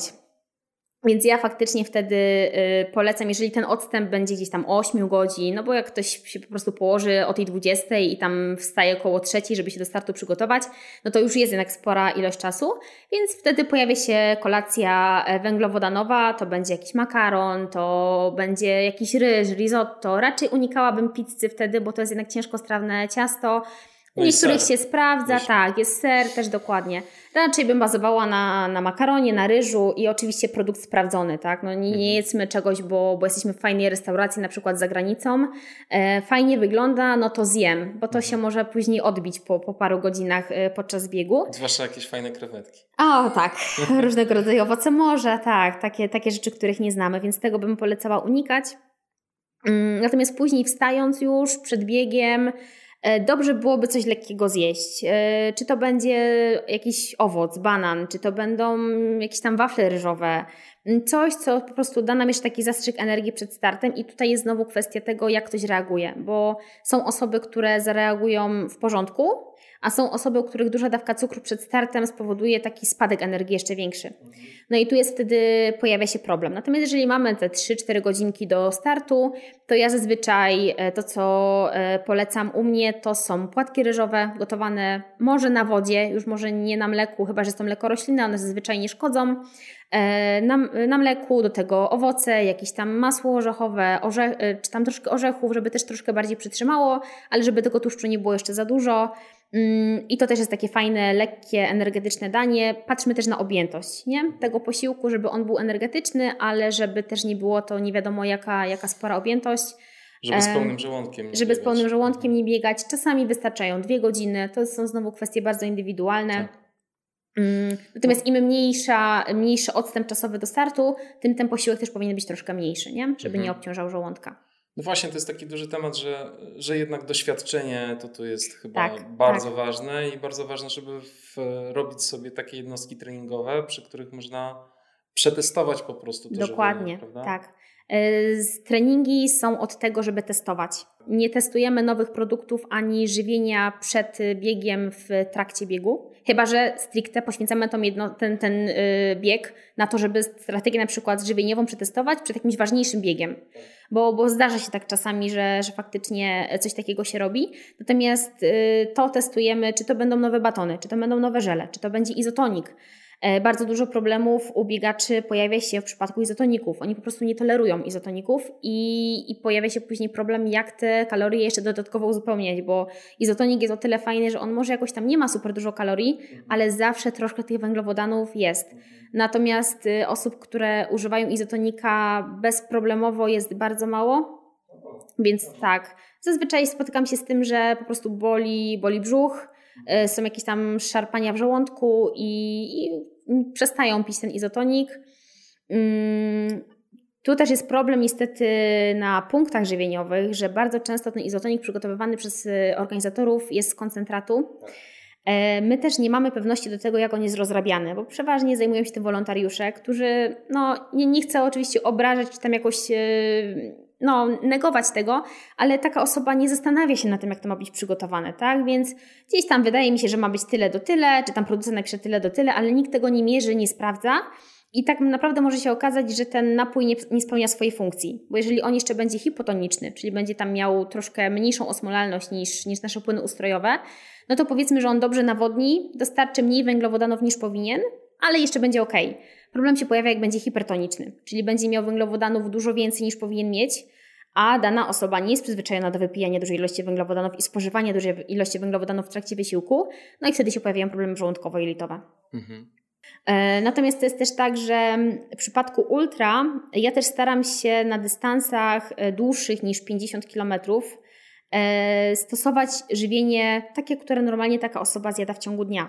Czyli to, co zjadasz, bierz na zawody. Oczywiście przetestuj to wcześniej. E, kanapki z żółtym serem, z masłem, z masłem orzechowym, czy jakieś produkty na słodko. Chociaż ja się staram, że w momencie, kiedy daję zawodnikowi kanapki, żeby one były na wytrawnie, bo to jest rewelacyjne przełamanie smaku. E, I to, co często też się pojawia podczas biegów ultra, to jest to zmęczenie smaku. Mm, no nie jesteśmy już w stanie później przyjąć kolejnej porcji żelu, izotonika, żelków czy jakiegoś owocu i to często warunkuje to, że biegacz zjada za mało, no bo jak sobie pomyśli, jej, ja znowu mam zjeść kolejny żel albo kolejny owoc, to już ma odruch wymiotny.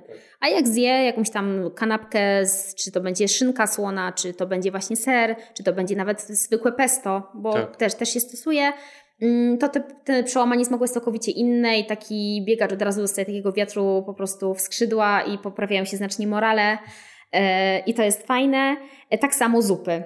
To no jest też bardzo, zupy. bardzo polecam, a coraz więcej tych zup się jednak pojawia na, na punktach. Mhm. E, ja tutaj mam duże rozeznanie, jeżeli chodzi o biegi za granicą, a biegi u nas w Polsce. Te punkty o. żywieniowe się mocno różnią, naprawdę. E, fakt, że tam, gdzie ja byłam, czyli Francja, Włochy, to są e, kraje, które mocno żyją tymi biegami ultra i tam taka impreza to jest w ogóle coś wow i oni bardzo mocno podchodzą do tego na poważnie. E, na Tour de Jean to już jest w ogóle impreza regionalna, więc tam na punktach to były od różnego ravioli poprzez spaghetti, różnego rodzaju regionalne szynki, sery, pizzę nawet ktoś tam sam robił i, i, i do tych biegaczy gdzieś tam wychodził na punkt. Także to było super, że tego jedzenia było bardzo dużo takiego normalnego, tak? Tak, że ci biegacze jedli normalnie. Mm, I we Francji jest y, podobnie, natomiast u nas w Polsce jednak ta oferta na punktach jest troszkę okrojona. Zazwyczaj się pojawiają daktyle, tak, jakieś tam orzechy, czekolada, czasami się pojawia szynka, czasami się pojawia pieczywo. Fajnie, jak są ziemniaki pieczone z solą, to też jest super. Yy, pomarańcze są hitem. Pomarańcze, tak, tak, jak najbardziej. Pomarańcze są super. Yy, więc widzę, że już coraz bardziej się to zmienia u nas w Polsce. Natomiast jeszcze mocno to odbiega od tego, co jest za granicą, ale ja też zdaję sobie sprawę, że to wynika przede wszystkim też z kosztów, tak? jakie mhm. organizator ponosi organizując taką imprezę, no i nie zawsze da się wszystko e, super zorganizować na, na 100% jakby się chciało. Dlatego ja też zawsze biegaczom zalecam, żeby w miarę możliwości, jeżeli są w stanie, żeby sobie zapewniali sami ten prowiant, żeby z punktów korzystać doraźnie, a jednak bazować na tym, co ma się samemu, bo jednak co się ma sprawdzone i swoje, to zawsze jest się niezależnym i gdyby dobiegam na punkt i nagle na punkcie nie ma nic, no to zawsze w tym plecaku coś mam.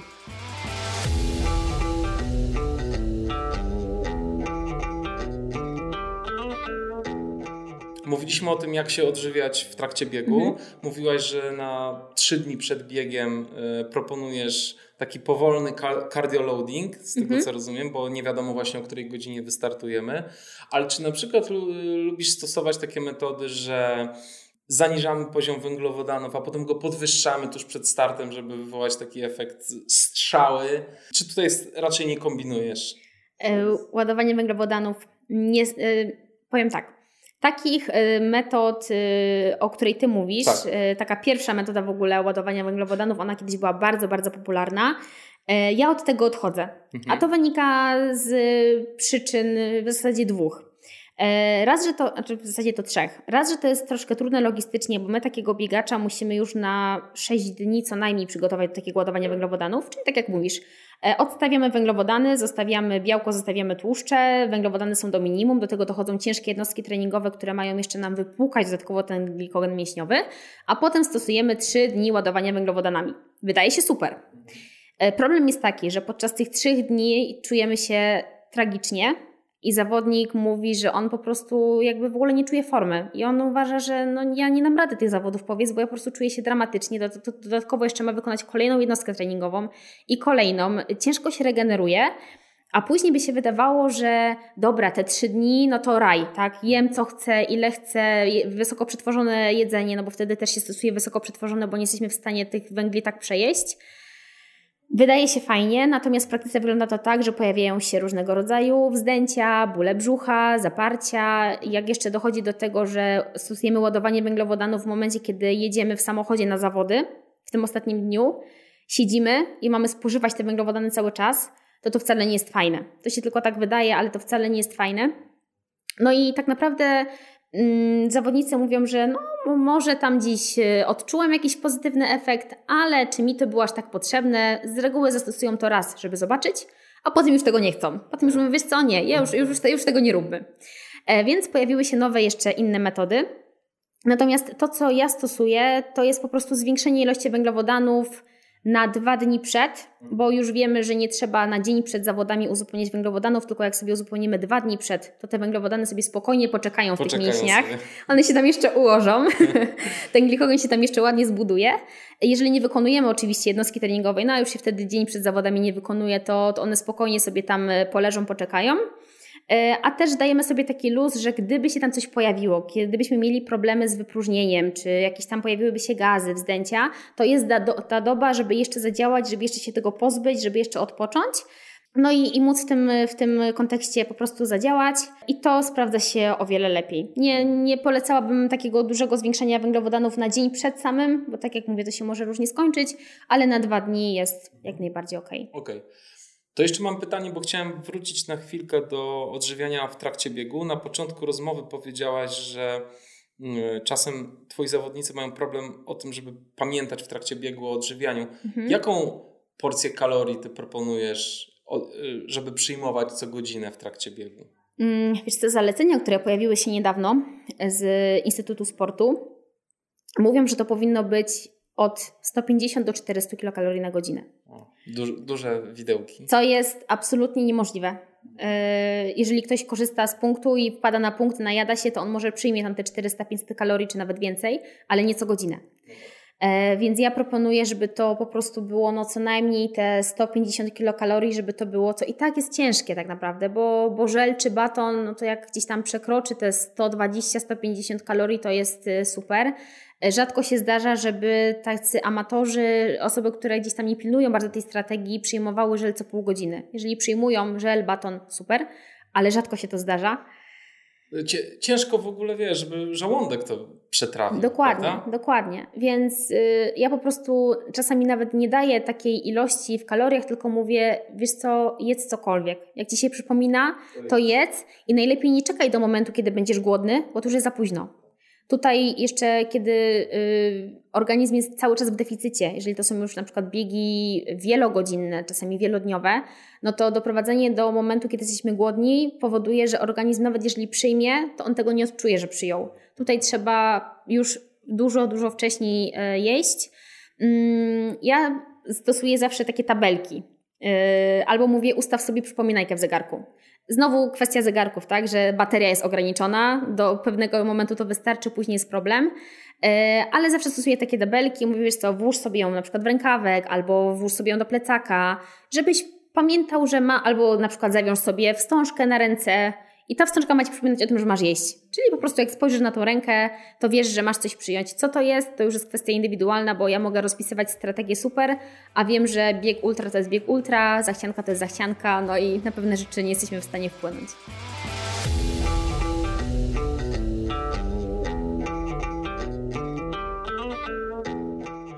Dobrze. To pogadajmy o piciu teraz. Tak. o piciu w, w ciągu dnia normalnie mhm. i, i, i, w trakcie zawodów. Bo to jest chyba spory temat. E, tak. Kwestia nawadniania znowu nawadniania w trakcie dnia też jest e, trudna, bo, bo my cały czas mamy tendencję do tego, że wypijamy za mało. Oczywiście znowu osoby, które już tam są mocno aktywne, e, to, to gdzieś już może bardziej tego nawodnienia pilnują, ale jest to i tak cały czas za mało. Problem w trakcie biegu pojawia się taki, że yy, nie zawsze to, co mamy, nam wystarcza. Czasami punkty są tak rozłożone yy, daleko, że ciężko jest nam jest uzupełnić te płyny tyle, yy, żeby nam starczyło na kolejny etap. Nie zawsze są jakieś tam strumyki, nie zawsze jest możliwość gdzieś tam skorzystania z natury, z naturalnej wody i się jej napicia, więc tu jest pierwsza trudność. No a kolejna rzecz, że pół litra wypicia płynu na godzinę to jest dużo. To jest sporo. Ja nie ukrywam, że ja również jak mam dłuższe treningi, to mimo tego, że mam tą świadomość, no to jest mi to ciężko tak zrobić, bo też skupiam się na treningu, na biegu, a nie na tym, żeby co chwilę pić. E, więc tu jest ta trudność.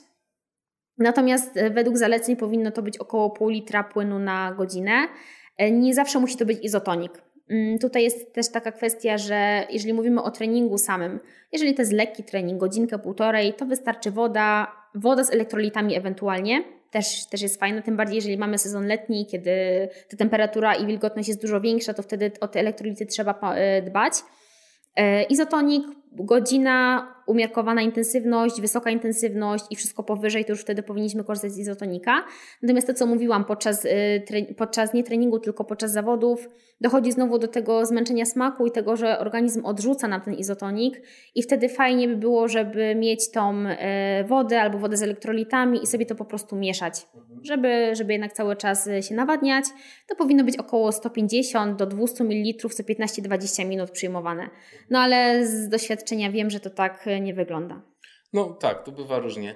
A czy ty polecasz e, stosowanie salt sticków na przykład w trakcie biegu? Tak, jak najbardziej. Tak? Jak najbardziej. Wszelkiego rodzaju produkty elektrolitowe, czy to będzie salt stick, czy to będzie hydrosalt z firmy Ale, e, czy to będzie Nun, też jest taka fajna firma. Ostatnio też widziałam, że GU wy, wypuściło e, elektrolity. To są jak najbardziej fajne formy. One są w formie kapsułek. Tutaj nie trzeba się sugerować kapsułką, bo równie dobrze jak komuś przeszkadza łykanie tabletek w trakcie, to są jednak dosyć spore tabletki, takie wielkościowo, to można sobie po prostu ten proszek wsypać do, do wody, rozpuścić, no chyba, że ktoś woli po prostu przyjąć, połknąć i już się nie zastanawiać nad tym. E, ewentualnie jeszcze z takich produktów aptecznych, które są e, dostępne normalnie w każdej aptece, to będzie Orsalit, ja też bardzo chętnie polecam, albo Litrosalt. To jest też produkt, który się Pani sprawdza, z tym, że to już jest w saszetkach albo w takiej tabletce. To już jest problem trochę ze transportem tego na zawodach i gdzieś tam rozpuszczeniem tego.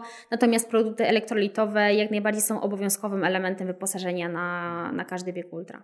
Niezależnie od tego, czy jest to zima, czy jest to lato. No właśnie, to y, o tej aurze, y, wiesz, teraz pomyślałem, że mówimy tutaj fajnie, rzucamy rzucamy pewne konkretne liczby, ale jednak to wszystko zależy od warunków atmosferycznych, tak, prawda? Tak, tak. Że jak przy, to słoneczko przypali, to, to wtedy trzeba właściwie pić cały czas najlepiej. Tak. A z kolei jak jest wilgotno i zima, to, to wtedy ta podaż y, maleje bardzo. Maleje, ale nie zapominajmy o tym, że my też się pocimy. No tak, tak. Oczywiście. Też się pocimy, mamy większą ilość odzieży na sobie, to też powoduje dodatkowo, że więcej się pocimy, e, więc tutaj jak najbardziej trzeba o to dbać. Mm, jeszcze tak mi przyszło na myśl, że właśnie to, co mówi, że podajemy konkretne liczby, ale tak naprawdę ja nie jestem w stanie nawet podać na teraz, ile taka osoba powinna przyjąć elektrolitów y, na, mhm. na godzinę, bo ja przed zawodami na 2-3 dni sprawdzam pogodę i wtedy wiem, jaka będzie mniej więcej temperatura, jakie będą warunki, jaka będzie wilgotność, i wtedy jestem w stanie gdzieś tam obliczyć to. Każdy zawodnik też ma inne tempo pocenia się, inną ilość wypaca, inną ilość soli traci, i to też jest bardzo ważne. E, więc tutaj konkretnych wartości nie, nie no da tak. się to wszystko podać. jest indywidualne. Wiadomo. To wszystko jest bardzo indywidualne, mhm. no dokładnie. Tak, tak. Tu my tutaj zarysowujemy, że tak powiem, problemy, na które trzeba zwracać uwagę, natomiast oczywiście nie podajemy nikomu gotowych e, tak. recept. Jeszcze jest jedna kwestia, że zimą e, bardzo często biegacze lubią herbatę, tak? Mhm. Latem się pojawia Coca-Cola, czy zimą też, ale też pojawia się herbata i generalnie herbata no, nie jest napojem izotonicznym i ona w żaden sposób nie będzie nas nawadniała. Natomiast y, ja wiem, jak to ogromnie wpływa na morale, jak ogromnie wpływa na samopoczucie, że pozwala nam rozgrzać ten żołądek i od razu czujemy się lepiej, więc ja absolutnie nie mówię, wiesz co, nie pij tej herbaty, bo ona Ci zaszkodzi, tylko mówię, wypij tą herbatę, ale pamiętaj, żeby jeszcze uzupełnić elektrolity, żeby jednak troszkę tą wodę gdzieś tam sobie przemycić, mimo tego, że ona jest potwornie zimna i my jej nie chcemy pić, ale jak są zawodnicy, którzy biegają na przykład z y, termosami, jak są jakieś tam dłuższe wyzwania i, i ten termos jest możliwy do, do wzięcia, to faktycznie nawet ciepłą, zwykłą wodę, żeby, żeby pić. Jeżeli komuś nie przeszkadza smak elektrolitów rozpuszczonych w tej wodzie, to nawet taka ciepła woda z elektrolitami będzie super. Ale też wiem, że jest problem smakowy z tymi elektrolitami, że nie wszystkim to niestety pasuje. Hmm. Ale jak jest pomidorówka, wiesz, y, odpowiednio posolona, to tak, chyba tak. zrobi lepiej niż herbata. Tak, prawda? tak, dokładnie. No. Bo, a co, z herbatą jest tak, że ona nie nawadnia? No nie, no ona nie ma właściwości nawadniających. To podobnie jak Coca-Cola. Mhm. E, Coca-Cola jest napojem hipertonicznym, czyli zawiera więcej węglowodanów i organizm, żeby się nawodnić, potrzebuje jeszcze pobrać troszkę wody, żeby to sobie ten cukier rozcieńczyć. E, natomiast y, jest cukier, tak, jest kofeina. I to są te dwa czynniki, które powodują, że uderza nam ten cukier do głowy, uderza ta kofeina i jest super. Na chwilę, potem jest jazd. Chyba, że sobie tą Coca-Colę rozcieńczymy, to no powiedzmy, właśnie. że już troszkę ta ilość tego cukru skoncentrowanego spada. E, powiem tak, nie, nie zabraniam absolutnie, bo wiem, że i tak się tą Coca-Colą skończy. E, natomiast no, może nie cały biegnie na Coca-Coli. Mm. może, może tak. Słuchaj, dobrze.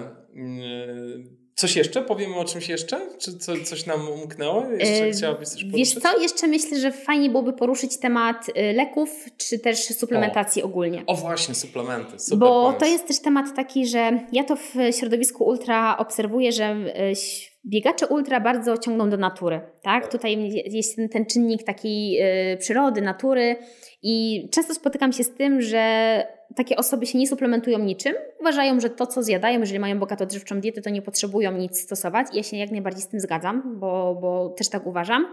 Mm, natomiast y, czasami jest tak, że pewne niedobory w organizmie się pojawiają, my ich nie zauważamy, albo coś nam nie pasuje, ale a tam najwyżej gorszy, gorszy czas mamy i tego nie suplementujemy. Ja oczywiście nie polecam suplementowania sobie tak na czuja.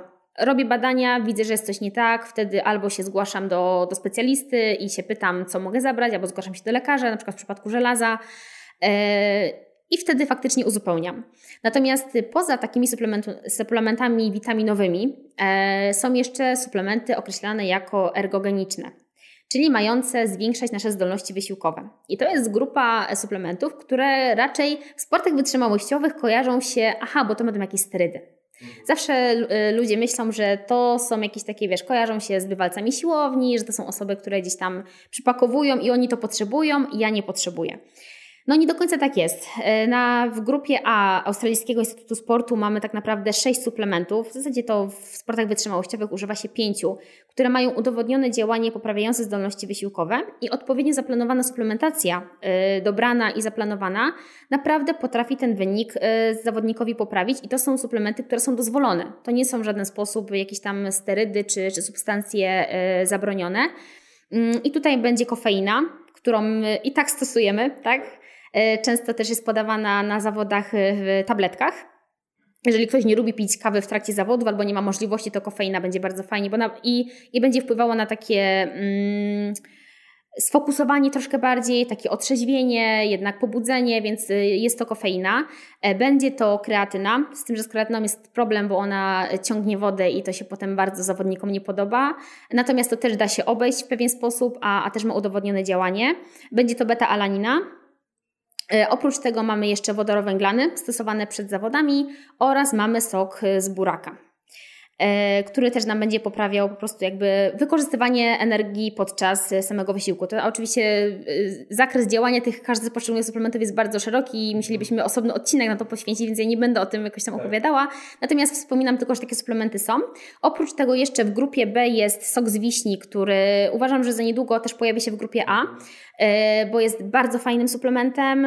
Stosuje się go tylko w momencie przed zawodami i w okresie regeneracyjnym bo on bardzo ładnie nam e, pomaga niwelować stan zapalny i w ogóle obniżać wszystkie markery, które się pojawiają w trakcie wysiłku ultra.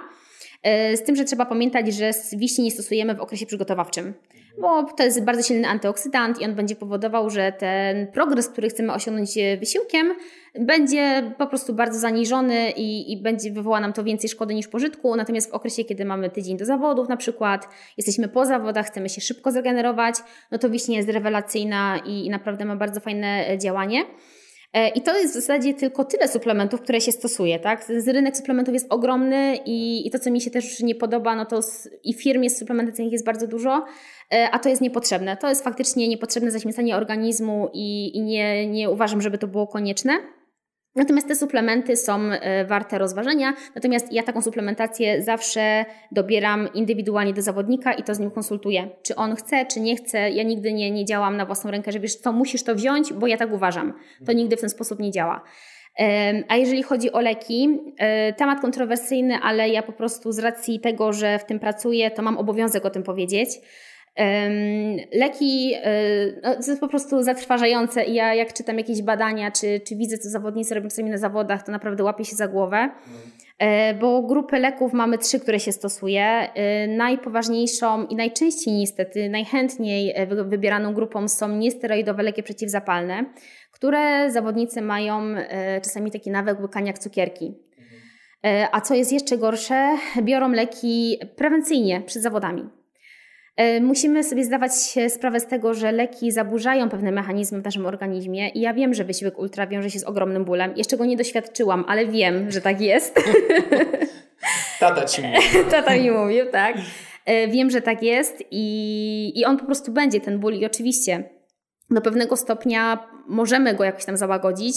Natomiast e, niesteroidowe leki przeciwzapalne mają to do siebie, że one bardzo mocno zaburzają nam te sygnały płynące z organizmu i wpływają bezpośrednio na układ i sercowy, i mięśniowy, i bardzo nerki obciążają, a wiemy, że już jest problem z nawodnieniem, tak, w trakcie wysiłku. Do tego dochodzi jeszcze temperatura, za mało elektrolitów i jeszcze niesteroidowe leki przeciwzapalne. No i bardzo często może doprowadzić do uszkodzenia nerek. Przy takich jeszcze ciężkich wysiłkach, ciężkich zawodach, niestety takie rzeczy się później pojawiają, że ktoś po zawodach po prostu dobiega do mety i potem dwa dni spędza w szpitalu, tak? Pod kroplówką, bo, bo, bo czegoś tam nie dopilnował, a jeszcze się okazało, że sporą dawkę leków przyjął. Mm, to, co ewentualnie się stosuje, oczywiście tego też nie polecam, żeby teraz nie było, że ja tutaj polecam jakieś leki, natomiast y, po konsultacji z kilkoma lekarzami sportowymi, takimi zaprzyjaźnionymi, którzy mają duży ogląd w temacie, bezpiecznym w miarę, ale to już tak naprawdę, kiedy jest ogromny ból i nie da się już wytrzymać, to w miarę bezpieczny będzie paracetamol. Najlepiej jeszcze bez kofeiny stosowany, bo tą kofeinę zawsze się uzupełnia, czy to w żelu, czy w, czy w kapsułce, czy w kawie, więc może już bez kofeiny niech to będzie zwykły paracetamol i też nie łykany co godzinę, co dwie, tylko niech to będzie po prostu e, przyjęty raz, co tam jakiś okres czasu e, dłuższy, jeżeli jest taka potrzeba, e, bo wtedy on nie zadziała jakoś tam bardzo destrukcyjnie. E, no a może troszkę pomóc, nie? Więc. Y, Dobra, a czy możemy coś zrobić, żeby pomóc zmniejszyć, zmniejszyć odczucie bólu, nie biorąc leków, ale stosując inne metody? Jednym słowem mogę Ci to powiedzieć. Dawaj. Jeść. o Jezus Znowu? Po, po prostu. Znowu? po prostu. Y, zwiększona podaż energii w trakcie biegu a tym bardziej z węglowodanów, będzie powodowała, że my będziemy lepiej znosić e, wysiłek. Mhm. Zauważ na przykład czasami, pewnie masz takie sytuacje w ciągu po prostu życia, mhm. że nie mam ochoty, nie, nie, że nie mam ochoty, tylko nie mam czasu zjeść. Jakiś dłuższy okres czasu. E, pewnie sporykałeś się z jakimiś kontuzjami kiedyś, tak? Coś się tam może kiedyś pojawiło. E, czy masz tak, że jak jesteś osłabiony, to te miejsca odczuwasz bardziej?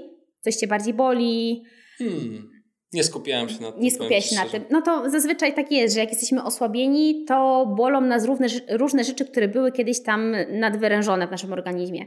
W momencie, kiedy jesteśmy dobrze odżywieni, kiedy dbamy o to, no to te bóle się nie pojawiają, to odczucie takie się nie pojawia. To samo jest podczas wysiłku. W momencie, kiedy jesteśmy osłabieni, to różne rzeczy zaczynają nas drażnić, denerwować, spada motywacja, pojawiają się różne bóle, bolączki. Natomiast kiedy odpowiednio jemy, kiedy odpowiednio jemy też węglowodany, bo to jest nasze główne paliwo w trakcie wysiłku, to to odczucie tej bolesności mięśniowej jest znacznie mniejsze. Ciekawe. Jeszcze kwestia, zastanawiałam się nad tym, e, jak to będzie z tą wiśnią, bo, bo nie ma takich badań na to, czy faktycznie spożywanie wiśni podczas wysiłku ultra będzie wpływało na zmniejszenie tej bolesności mięśniowej. Nie ma takich badań, więc ja tego nie stosowałam, nie stosuję raczej, bo, no bo ciężko jest mi po prostu tak na czuja coś komuś powiedzieć, wiesz co, wejść, a potem się okaże, że tam coś się podziało, tak?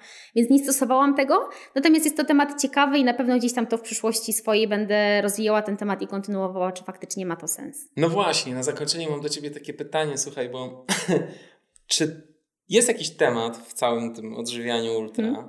który po prostu spędza Ci sens powiek, że Ty po prostu wstajesz o trzeciej nad ranem spocona i się zastanawiasz, jak rozwiązać ten problem. Czy jest jakiś taki problem w tej całej układance, która się nazywa y, bieganie ultra i, i żywienie w ultra, który uważasz, że jeszcze tutaj coś nie wiadomo i byś chciała to tak rozwiązać, się tak do końca dowiedzieć. Czy jest, jest jakiś temat taki?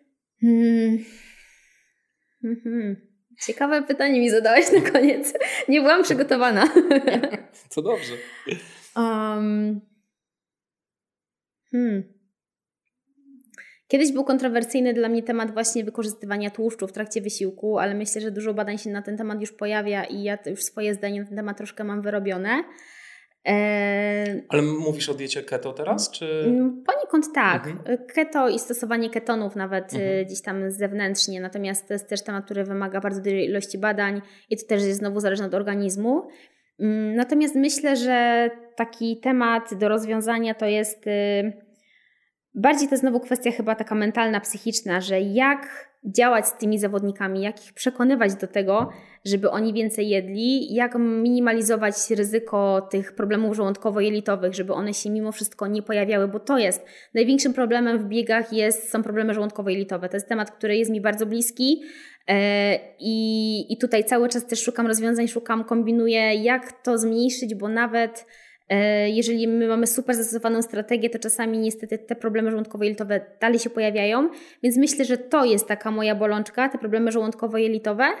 Mm, no i też to, co właśnie powiedzieliśmy o tej wiśni, takie mhm. jakby zmniejszanie tej bolesności mięśniowej, co robić, żeby te mięśnie tak nie bolały, nie? żeby mhm. jednak móc lepiej ten wysiłek tolerować. Okej. Okay.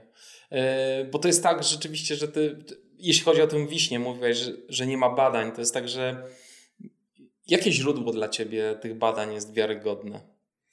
Mm, wiesz co, generalnie na ultrasach jest bardzo mało badań, bo to tak specyficzna grupa, że ciężko jest wykonać badania. E, u mnie akurat na AWF-ie pracę dyplomową, na której pisałam, czy na podstawie których e, badań pisałam, to były badania na 24-godzinnym i 48-godzinnym biegu, gdzie u mnie pani profesor po prostu pobierała próbki co tam pętle, czy co ileś pętli, czy tam co ileś godzin, to tak faktycznie było.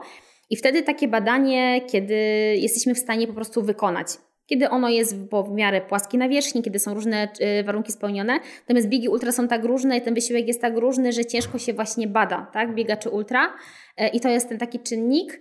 Mm, natomiast wszystkie badania, które były wykonywane na wiśni, raczej nie były na grupie biegaczy, tylko na w innych dyscyplinach, e, które było e, łatwiej zbadać. Mm, myślę, że gdybym miała kiedyś możliwość, to chciałabym to sama gdzieś tam takie badanie przeprowadzić, właśnie z tą wiśnią, podając ją w trakcie, w trakcie wysiłku i, i patrząc, czy to faktycznie się zmienia. Natomiast czy będzie mi to dane? Mam nadzieję, że okaże się już niebawem. Okay. Andrea, bardzo Ci dziękuję za rozmowę. Ja również bardzo dziękuję za zaproszenie. Powiedz mi, jak można się z Tobą skontaktować, jeśli ktoś miałby jakieś pytania do Ciebie? E, jeżeli chodzi o współpracę, to ja na co dzień stacjonuję w Katowicach w Centrum Edukacji Żywieniowej i Sportu, e, więc przez naszą stronę można się e, kontaktować. Oczywiście mam swój profil na Facebooku, Andrea Dylong, bez żadnych tam udziwnień i też można się prywatnie ze mną skontaktować, napisać wiadomość, czy tam po prostu zapytać. Oprócz tego prowadzę swój Instagram, który się nazywa Głodna Ultra. I tam, e, czy to będzie wiadomość prywatna, czy, czy jakaś tam po prostu e, wiadomość, to ja bardzo chętnie się podzielę i, i odpowiem na jakieś tam wątpliwości czy pytania. No właśnie, fajny, fajna nazwa e, tego profilu na Insta. Daje, Dzięki bardzo. Daje do myślenia. Właśnie tak myślałem, kiedy, kiedy ty to ultra zaczniesz biegać, no, skoro taka głodna jest. No widzisz? No. A to już się zaczęło. Fajnie, cieszę się. Jeszcze raz dziękuję za spotkanie. Ja również bardzo dziękuję. I za tę dużą dawkę wiedzy dla nas wszystkich. Dziękujemy Ci bardzo. Trzymaj się. Cześć. Cześć, pa.